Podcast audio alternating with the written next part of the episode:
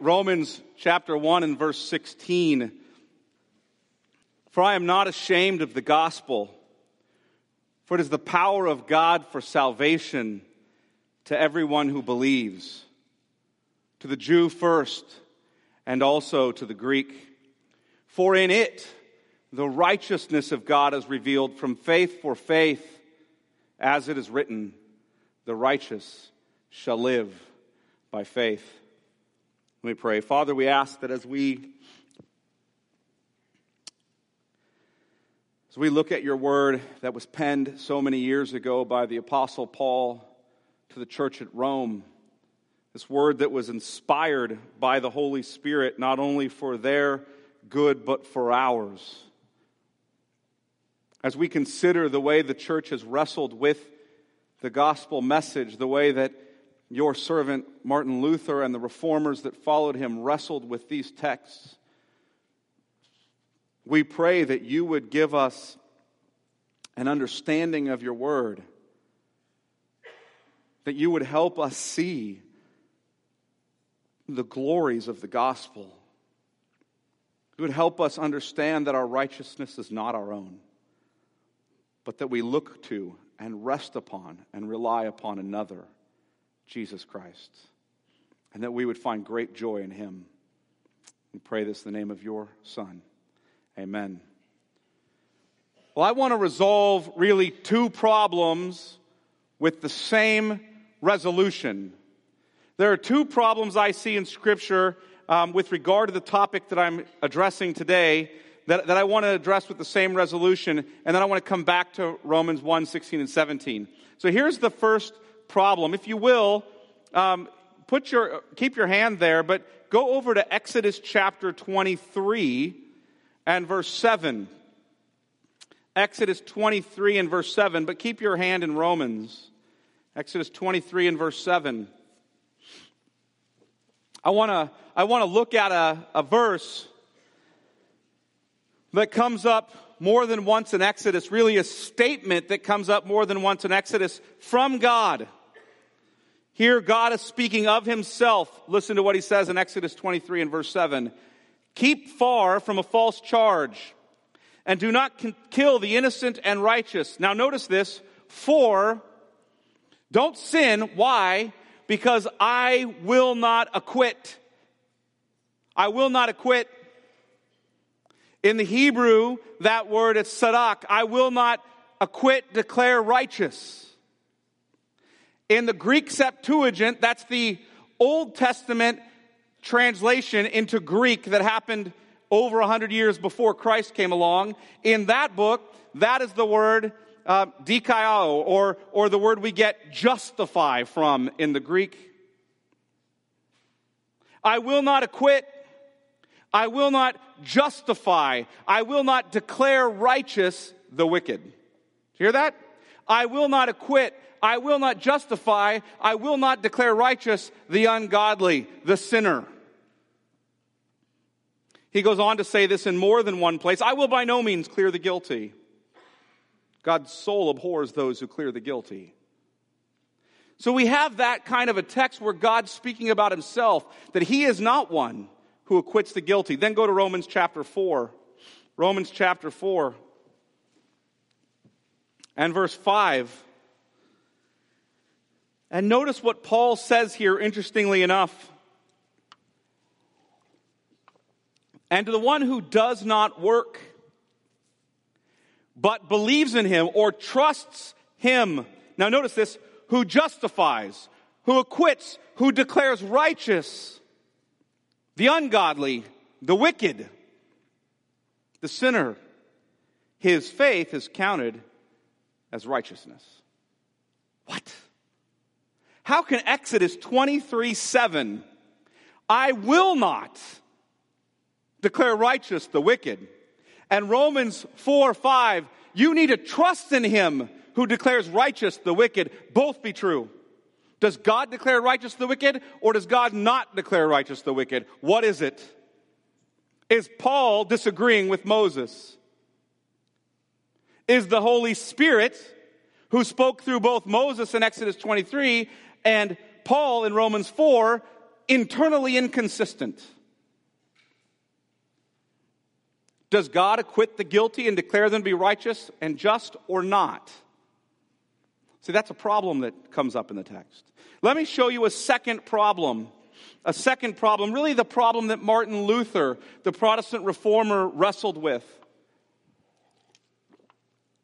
Verse 16 of Romans 1, if you will. Or actually, let's just look to verse 17, Romans 1. Martin Luther wrestled with this text. He speaks actually of his wrestling with this text. Now, notice this in verse 17. For in it, what's it? It is the gospel. I'm not ashamed of the gospel, for it is the power of God for salvation to everyone who believes, the Jew first and also the Greek. And for in it, what's it? The gospel. In it, the righteousness of God is revealed from faith for faith, for as it is written, the righteous shall live by faith. And Luther asked this question. I want you to hear the question of the Protestant reformer Martin Luther in the 1500s. He was really wrestling with this question um, from 1517 probably to 1521, 1516 to 1521 in that range. But Martin Luther is, here's the question How is it good news? How is it that good news that the righteousness of God is revealed in the gospel? How could that possibly be good news? I mean, wasn't he righteous enough in the Old Testament? Now Jesus shows the standard is even more elevated? How is it good news that Jesus has come and revealed to us how righteous God is?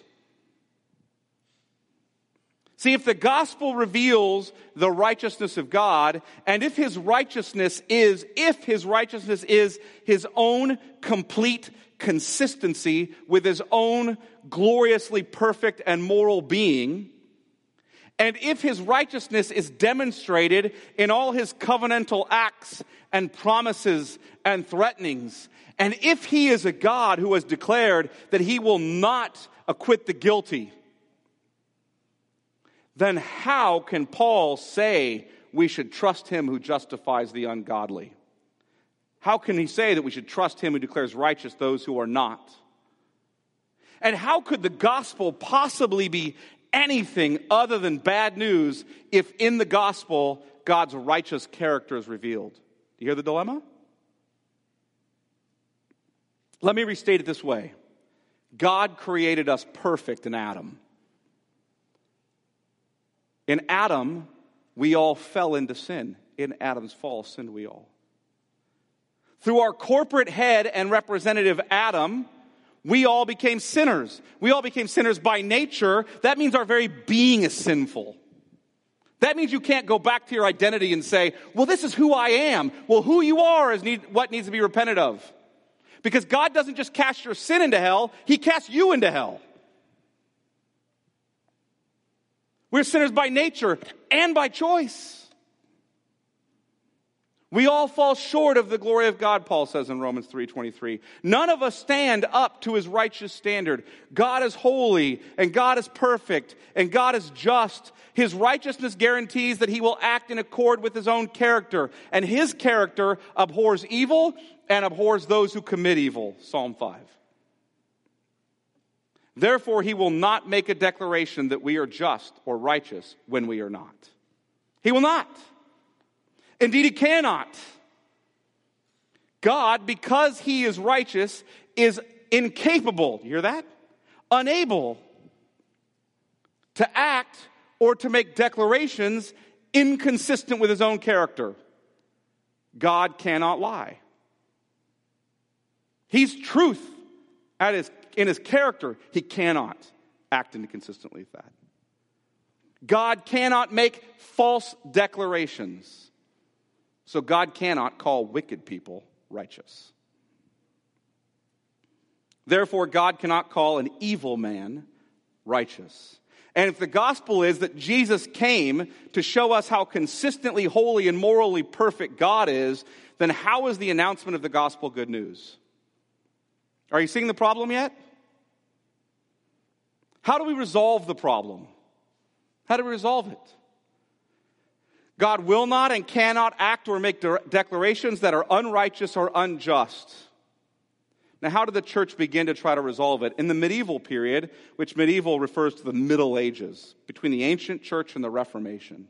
In the medieval period, some of the Roman Catholic priests, some, not all, some of the Roman Catholic priests had begun to answer this question by saying that we must reach a point where God can justly declare us righteous. To simplify it, they would say this God offers us grace through faith in Christ to work toward becoming righteous enough that we, in fact, can be declared righteous according to his holy standard. You guys follow that? God will forgive your sins as you show proper penance and go to confession and participate in acts of contrition. Acts of contrition would be things like saying your Hail Marys or your Our Fathers. Further, God will give you more grace toward growing to the point where you are righteous enough to be declared righteous, where righteousness inheres in you enough to be declared righteous, if you participate regularly in the Mass and the various sacraments of the church. Now, you will never, you will never likely reach justification in this life. So you will probably need to go to purgatory for some time to burn out the remaining unrighteousness. But there is some help for purgatory too. You can reduce time in purgatory by visiting the relics of dead saints and praying to them and getting some of the extra holiness that they did not need. Because they had more holiness than they needed, and that was deposited in the treasury of merit. That's what they call it. And when you visit their dead body parts or whatever, or you pray to them, then you can withdraw from the treasury of merit and have some of that counted to you so that you spend less time in purgatory. You, you can also buy indulgences. That's what came out with Luther. In fact, when Luther was first assaulted by this, he was okay with indulgences, but they had become so gross. This is where essentially the church was declaring to you from the Pope that if you go and give money so they can beat, so they can build St. Peter's Basilica, which is now there in the Vatican, which you see every year when they, when they show you on the news inside. So they could build that building. What you would do is you would give money, and in exchange for your money, you or your loved ones would get time out of purgatory. They called it buying indulgences. There was one particular man who grossed Luther out named Johann Tetzel who would come, he came into Wittenberg or just outside of Wittenberg where Luther was and started saying, every time the coin, a coin in the coffer rings, another soul from purgatory springs. It's a nice limerick, isn't it? I don't know if it sounds that good in German, but there it is. So for Rome, God forgives you because of the work of Jesus applied to you by grace through faith as you participate in the sacraments of the church. But your sins after that cause you to face damnation. Or at least spend time in purgatory, depending on the severity of the sin, whether it was a mortal sin or a venial sin. Trusting in Jesus does not bring you justification. It is only after you've reached true righteousness in life and via purgatory or the purchase of indulgences that God will declare you righteous. So in the Roman Catholic system, you may after baptism or confession and penance be forgiven or justified, but then you are only where Adam was before the fall because you are forgiven or justified and innocent until your next sin. Hear that? So for the Roman Catholic, when they go to Mass, when they go to confession, they walk out justified until their next sin, which for most of us is probably lunch.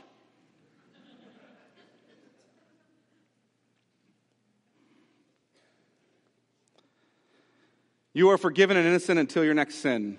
The gospel becomes the teaching that Jesus brings you forgiveness for sins until your next sin.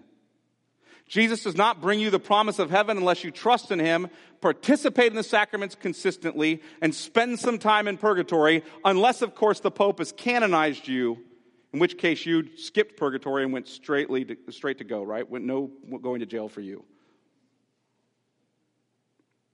In other words, for Rome, you must actually become righteous. before God can declare you righteous.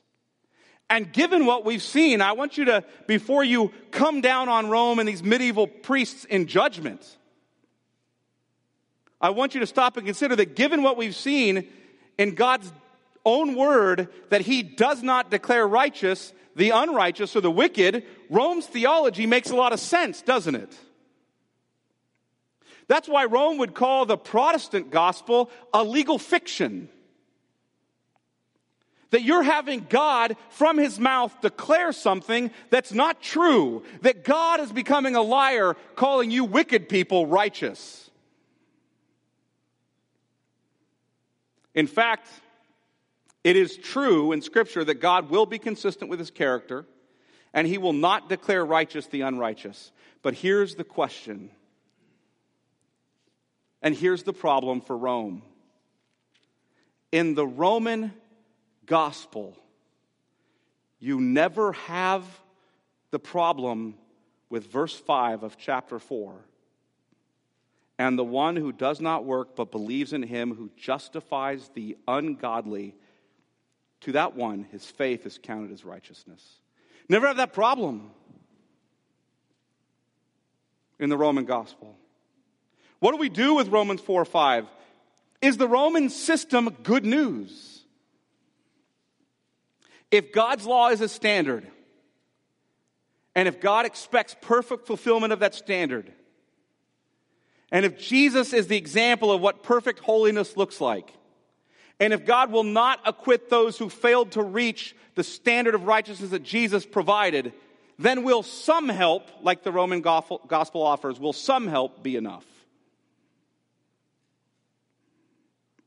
enter the Roman Catholic monk Martin Luther. Martin Luther was a German Augustinian monk in the 1500s. Now, he was born prior to that, but his ministry was during the 1500s. He came to see um, this turn in the gospel of the Roman Catholic Church as deeply problematic. This medieval turn he thought was problematic. He himself believed and taught this Roman Catholic view for many years. In fact, even when the 95 Theses were posted on the Wittenberg door, go and read those on October 31st, 1517, what we call Reformation Day. Even when those were posted, Martin Luther was still believing the medieval Roman Catholic gospel. He was having problems with the way it was being applied by the papacy and by the t- church but he was still believing the Roman Catholic gospel. It isn't until 1521 that Luther finally becomes incredibly clear that he's rejecting the Roman Catholic gospel. Most likely at the Diet of Worms. He had believed and taught this view for many years. But he realized that this gospel was no gospel at all. He realized it wasn't good news. He actually wrestled with Romans 1:17. That phrase in Romans 1:17, in it the righteousness of God is revealed. He pored over the text and he tried to be righteous enough. And the more he tried, why do you want to be righteous enough? Because the righteousness of God is revealed. And if that's talking about the character of God, then I got to work even harder to reach it. And the more he tried, the more he felt condemned. As he tried to love God more, he actually says of himself that he began to hate God more.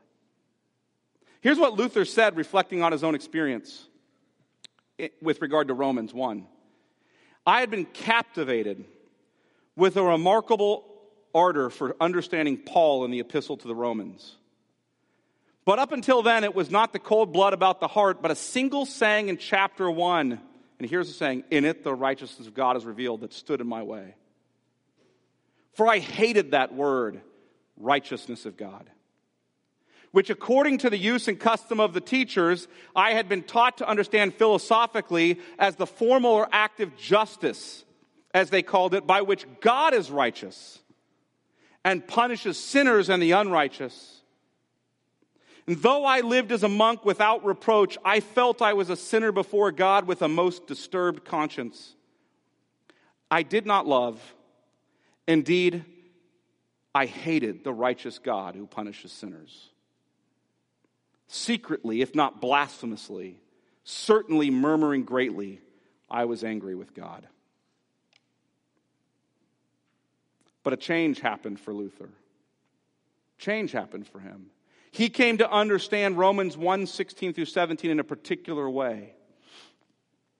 He came to see the gospel is good news because it, the good news, is the power of God for salvation to all who believe. And the reason the gospel is the power of God for salvation to all who believe is because in it, in the gospel, the righteousness of God is revealed. But that righteousness is not about God's righteous character being displayed to us so that we may despair, but that righteousness is a righteous, righteousness being given to us by faith.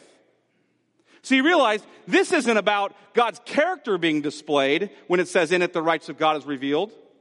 This is about a foreign righteousness, Christ's righteousness, being given to us by faith.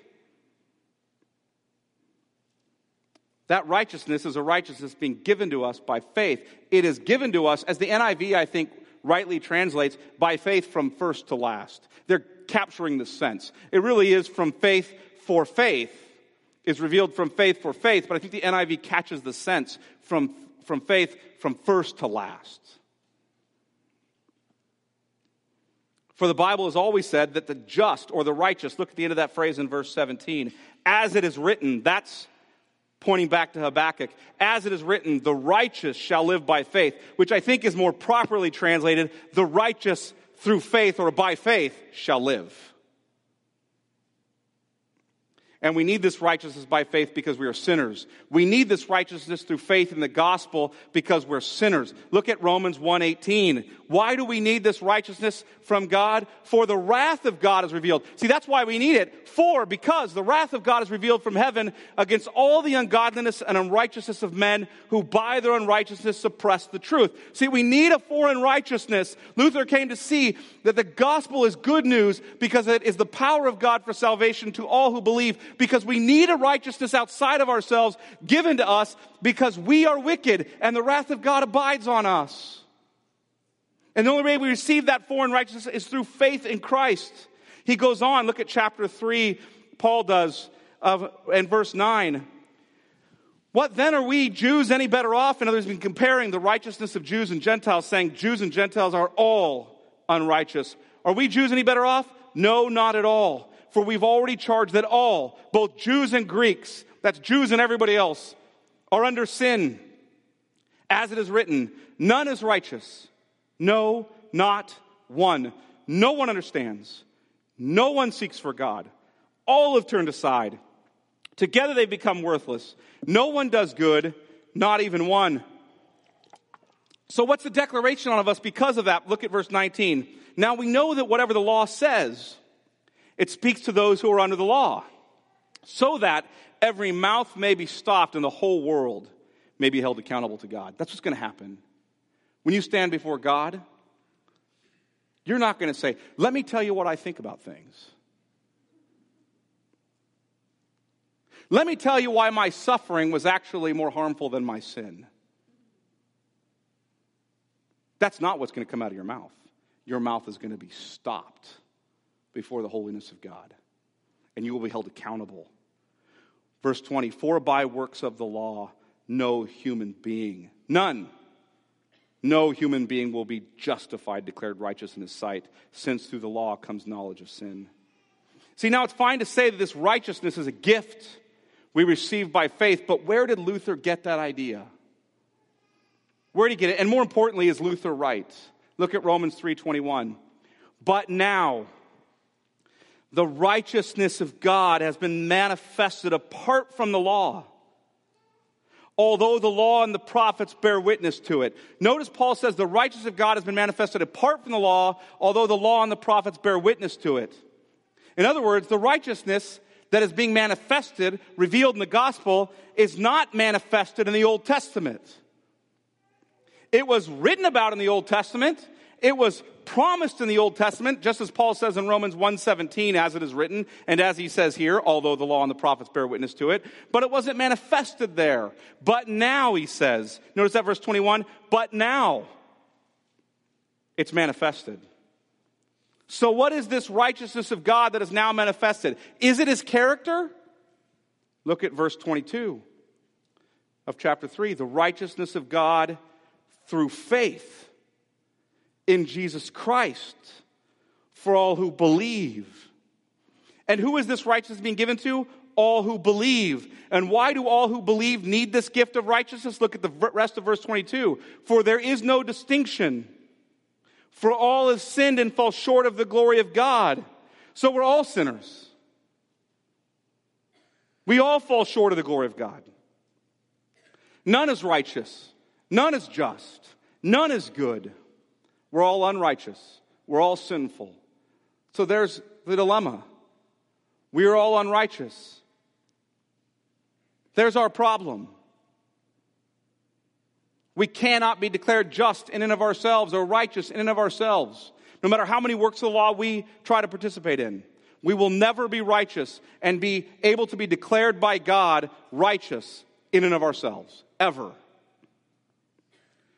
A little bit of help isn't going to get us there. So what's the answer? We're forgiven our sins and declared righteous by God through faith in Jesus Christ. Look at Romans 3:24. All have sinned and fall short of the glory of God, verse 24, and are justified, declared righteous, forgiven by his grace. There's the motivation as a gift. You didn't do anything, you received a gift. Through the redemption, the purchasing back from slavery to sin that is in Christ Jesus. He purchased this for us.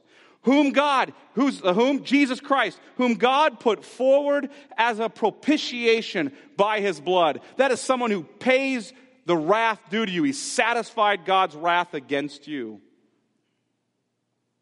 To be received how? By faith.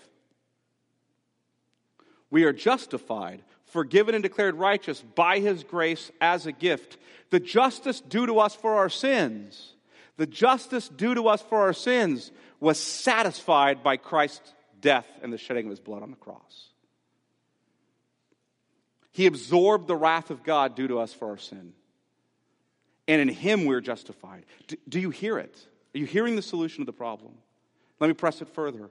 Your justification is caused by God's grace alone, and it is through the redemption that is in Christ alone. Thus, your justification is grounded upon Christ alone, not anything in you. You didn't do anything to add to it. You cannot add anything. God's righteous character requires that He punish your sin. God cannot and will not justify, declare righteous the wicked. If God does declare the ungodly or the wicked to be righteous, then God is not just, and this is why He sent His Son.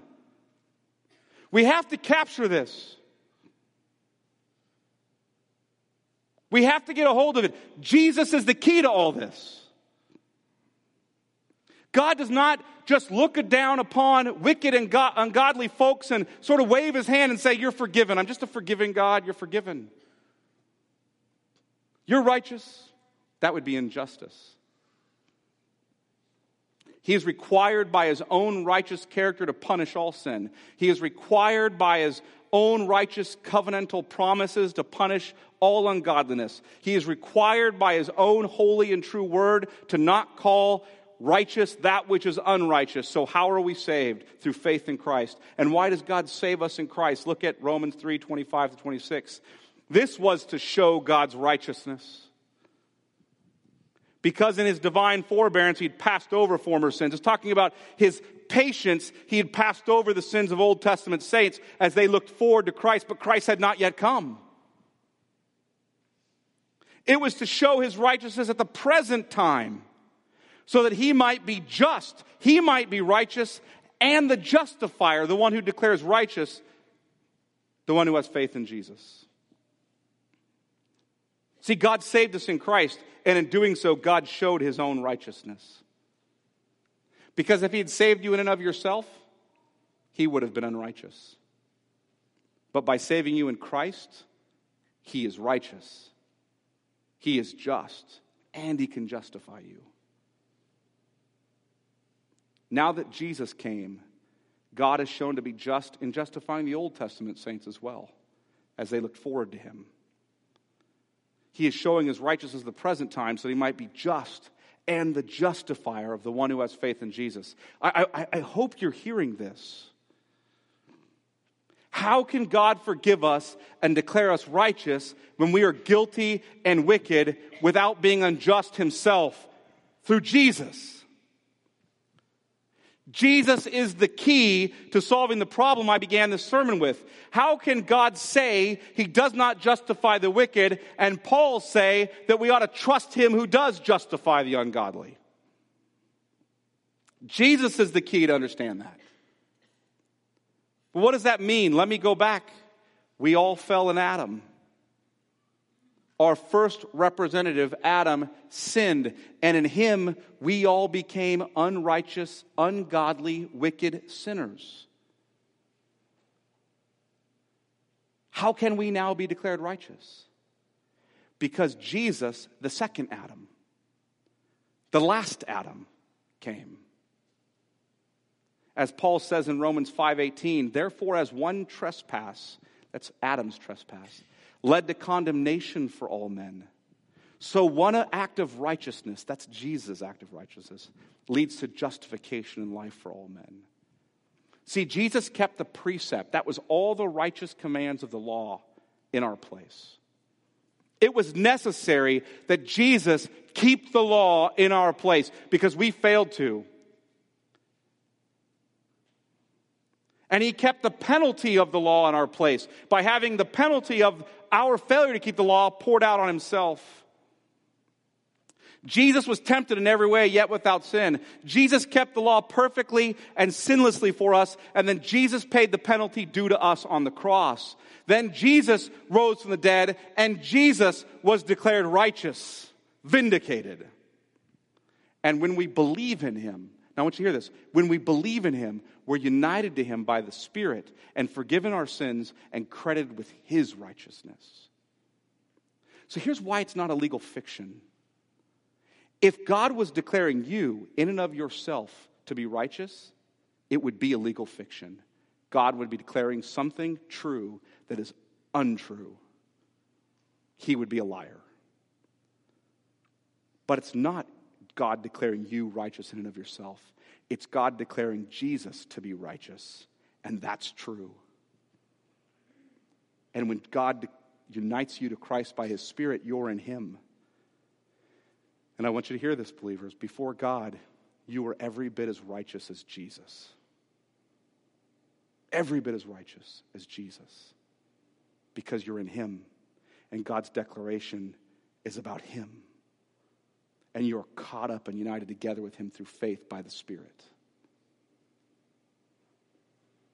When we believe in him, we're united to him by the Spirit and forgiven our sins and credited with his righteousness. The righteousness of God is a righteousness we receive through faith in Jesus Christ. It is a righteousness that was announced and promised in the Old Testament as we hear in Romans 1:17 and Romans 3:21 and frankly all of Romans 4. It is Christ's righteousness. It is a foreign righteousness, not our own. It is a righteousness that is forensic, a legal declaration about us. It's a righteousness that is free. It's not something we earn, but that's poured out on us in Christ. 2 Corinthians 5:21 says that, doesn't it? For our sake, for our sake, God made him to be sin who knew no sin, so that in him we might become the righteousness of God. In him. So, how do I receive that righteousness of God? How do you receive Christ's righteousness? It is a righteousness that is credited to us, imputed to us through faith alone. Through faith alone. Faith is the alone instrument of justification. Look at Romans 3 22. Again, the righteousness of God through faith. Notice that through faith in Jesus Christ for all who believe. Look at Romans 3:25. Whom God put forward as a propitiation by his blood to be received how? By faith. Look at Romans 3:26. It was to show his righteousness at the present time so that he might be just and the justifier of the one who has faith in Jesus.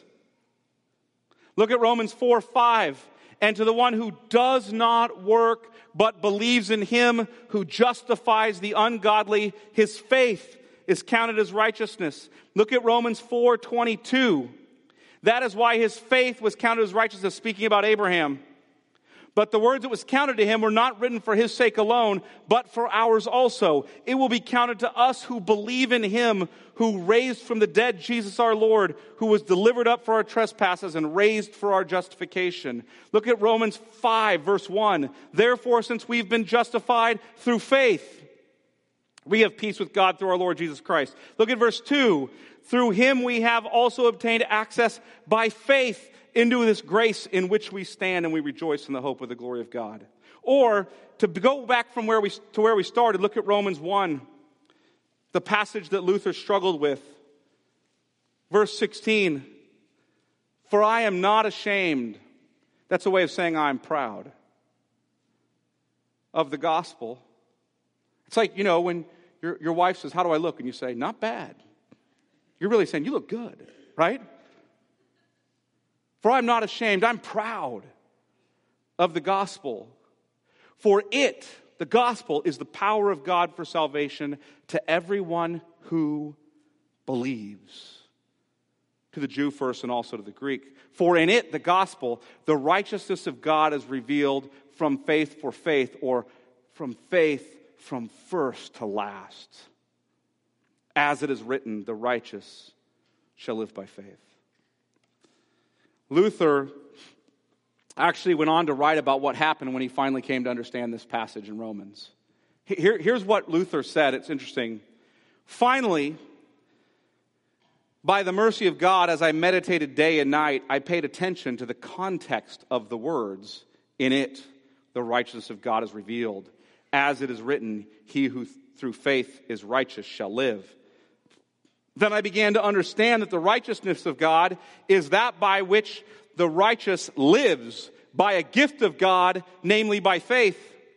This then is the meaning. The righteousness of God is revealed in, in the, by the gospel, and here's what it is the passive righteousness, in other words, a righteousness which I'm passively receiving, with which the merciful God declares us righteous, justifies us by faith, as it is written, the righteous one lives by faith. Now, here's what he says Here I felt that I was altogether born again and entered, had entered paradise itself through open gates. There, a totally other face of all of Scripture showed itself to me. And whereas before the righteousness of God had filled me with hate, now it became to me inexpressibly sweet and greater love.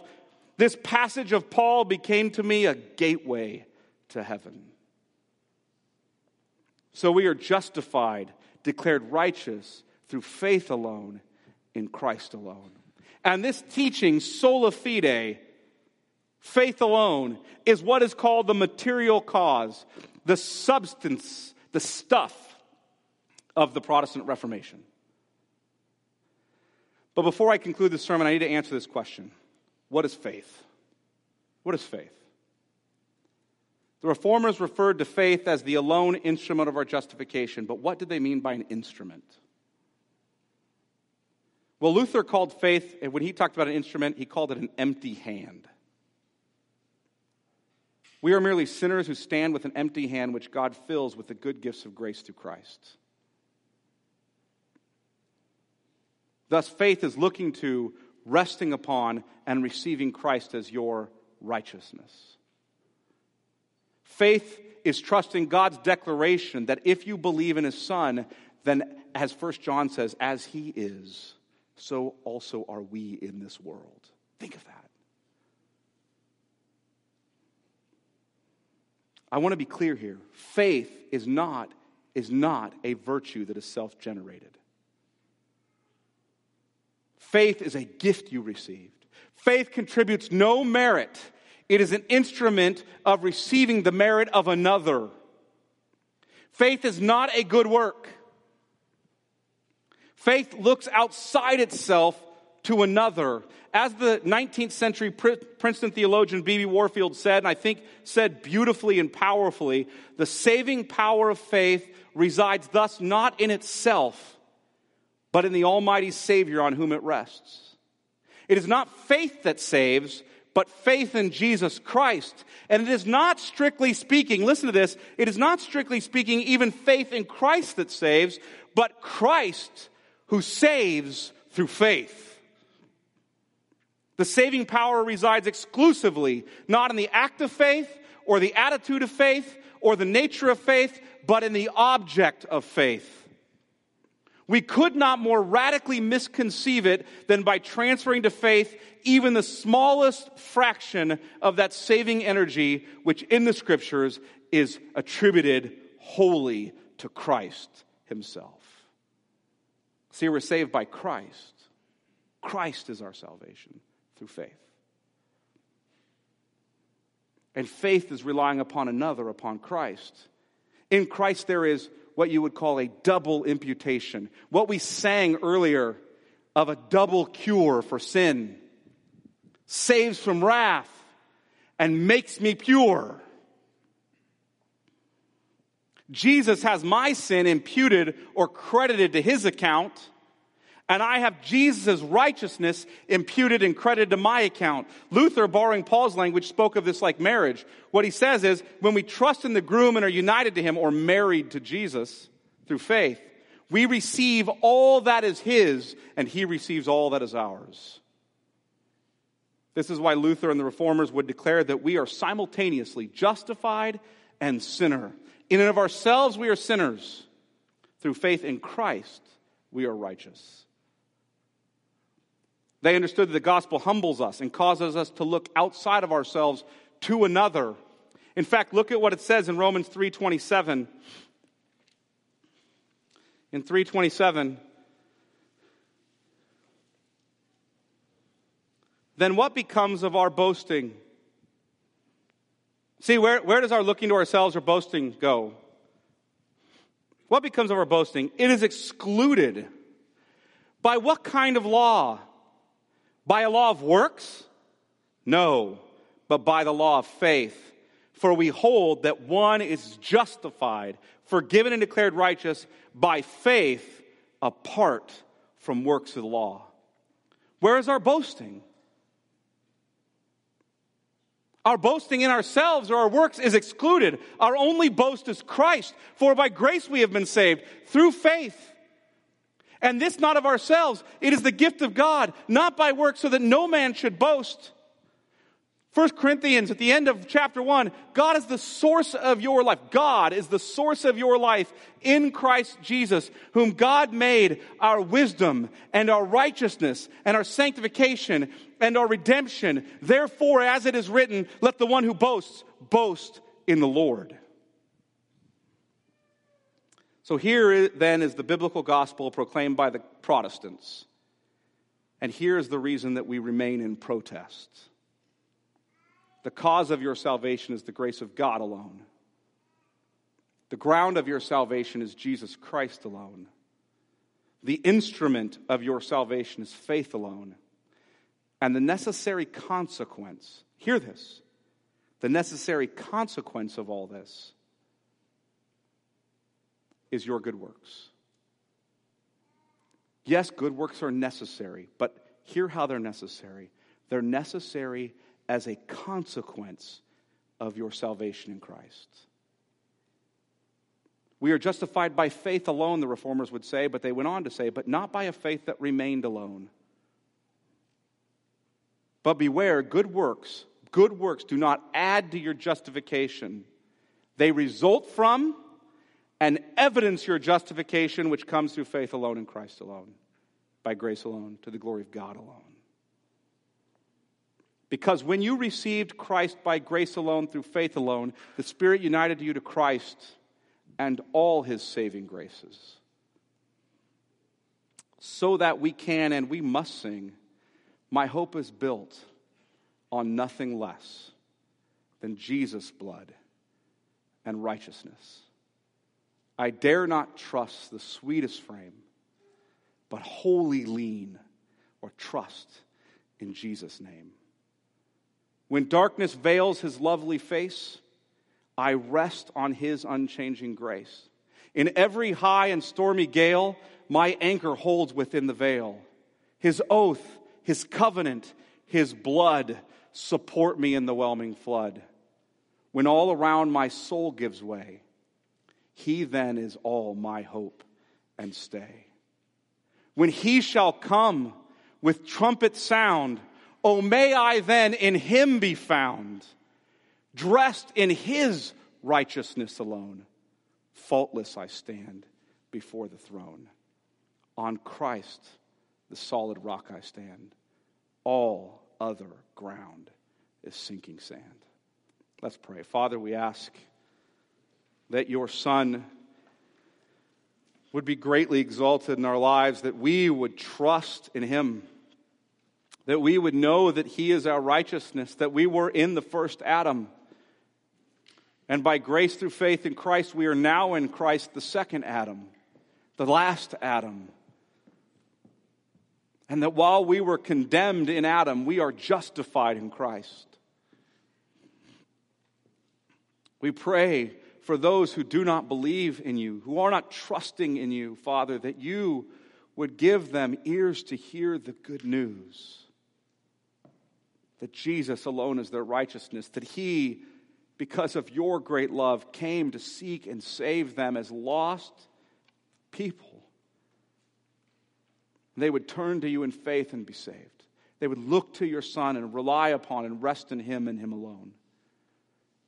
Father, pray for those of us who are believers, who have saving faith.